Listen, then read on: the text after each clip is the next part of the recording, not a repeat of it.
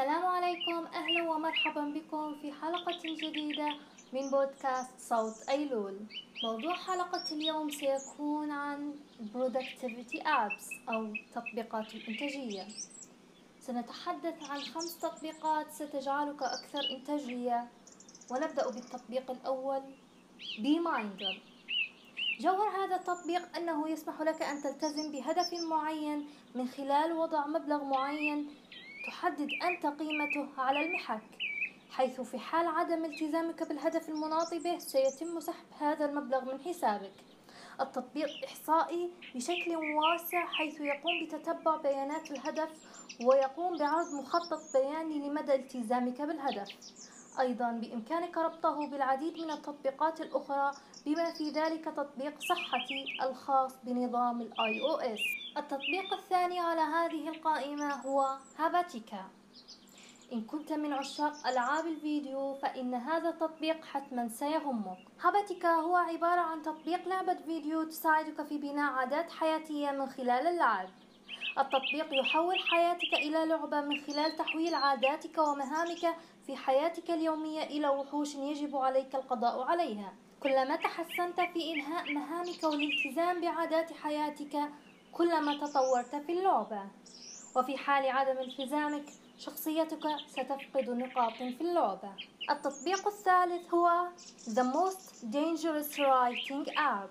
إن كنت في بعض الأحيان تجد أن لديك صعوبة في البدء بالكتابة أو كانت تواجهك مشكلة في إسكات ناقدك الداخلي.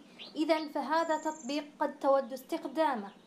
لأنه بمجرد أن تبدأ جلسة الكتابة إما من خلال نطاق زمني أو بعدد كلمات معين أنت تحدده. سيكون عليك الكتابة بأسرع ما يمكنك. وإن توقفت لفترة طويلة فإن ذلك سيقوم بحذف عملك كاملا. أيضا توجد به خاصية مميزة. فإن اخترت الضغط على زر داخل التطبيق يدعى ب hardcore mode فإنك حين تبدأ جلسة الكتابة لن تستطيع رؤية أي حرف على الشاشة سوى الحرف الأخير من عملك الكتابي لأنك عندما تقوم بطباعة الأحرف فإنها ستغمض على الشاشة. في حين أن باقي النص سيظهر بشكل ضبابي. وهذا مرة أخرى سيقوم بإسكات الصوت الانتقادي بداخلك. سيجعلك فقط تقوم بإخراج جميع الأفكار من عقلك وسكبها على الشاشة البيضاء. ثم باستطاعتك تعديلها لاحقا. التطبيق الرابع هو فورست هذا التطبيق هو لمساعدتك في التركيز وتجنب استعمال جهازك بطريقة غير إنتاجية بتقنية البومودورو أو البندورة. من خلال زرع بذرة ما إن تبدأ بالعمل بالمؤقت الزمني. البذرة ستنمو لتصبح شجرة مع مرور الوقت ما دام التطبيق قائما. وفي حال خرجت من التطبيق فإن شجرتك ستموت. ومع كثرة استعمالك للتطبيق ستقوم ببناء مزرعة أشجار افتراضية.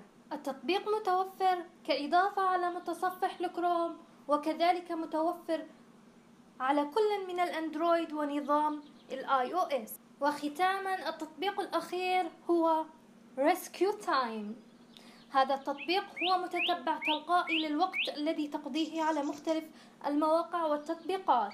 ومن ثم يقوم بتصنيف هذا الوقت إلى وقت إنتاجي وآخر غير إنتاجي. ثم يقوم بعرض تقرير عن الوقت الذي تقضيه. وهذا من شأنه أن يمنحك رؤية جديدة.